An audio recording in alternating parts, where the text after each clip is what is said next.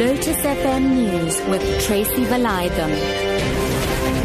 It's exactly 5 o'clock that afternoon. South Africa loses over 4 billion rand in taxes due to illicit trade per year. More than 60% of cigarettes made in the country are not declared for taxes. This has emerged at an anti-illicit trade conference in Cape Town aimed at coordinating efforts to tackle illegal tobacco trade in Africa.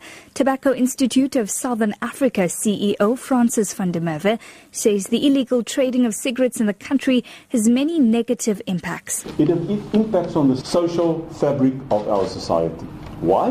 Because it is criminal activity. Who will invest in a country if your investment and your business is not safe? The other impact it does have is that if it impacts on the health agenda.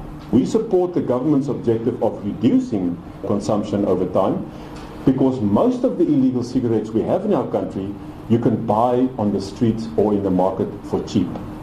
The rand is weakened to new lows in afternoon trade. It has been trading as low as 14 rand 36 against the US dollar and 21 rand 69 against the pound sterling.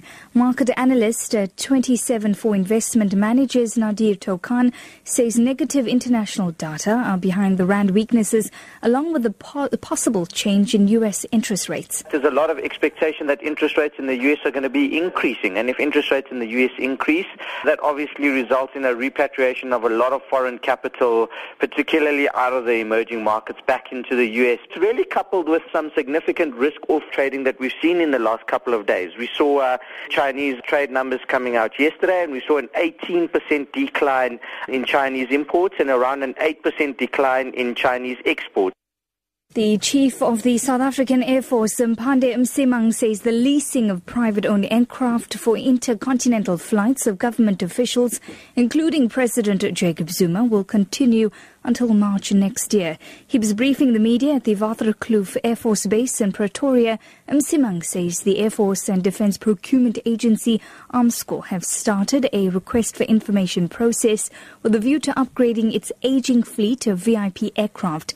Msimang says the request for information from aircraft manufacturers won't stop the Air Force from leasing private jets for use of the President, his deputy and cabinet members. The leasing of used aircraft as an interim solution is an option to ensure availability of aircraft by March 2016, possibly followed by the purchasing of long-term solutions. Once the information has been received and analyzed, the tender process will start with what we call the request for proposal.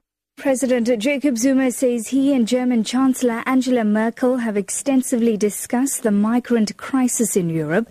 The president is on his first state visit to the European Union and was speaking at a news conference alongside Merkel in Berlin. Germany expects at least 800,000 asylum applications by the end of this year alone, with most traveling through southeastern Europe before claiming asylum on German soil. President Zuma says South Africa can relate to the refugee crisis being experienced by the European Union. South Africa does not have a problem with the refugees who are coming because we understand where they are coming from and I think Germany has also shown that leadership in Europe that the refugees are coming. Let us see what we can do in one sense or the other. This is what we do in South Africa. We also have a very huge volume. I think we are a leading country in the continent and therefore we in a sense we can learn from each other how to deal with this issue which we have and finally, to wrap up this afternoon, Hindus in South Africa and across the world are celebrating Diwali or the Festival of Lights today and tomorrow.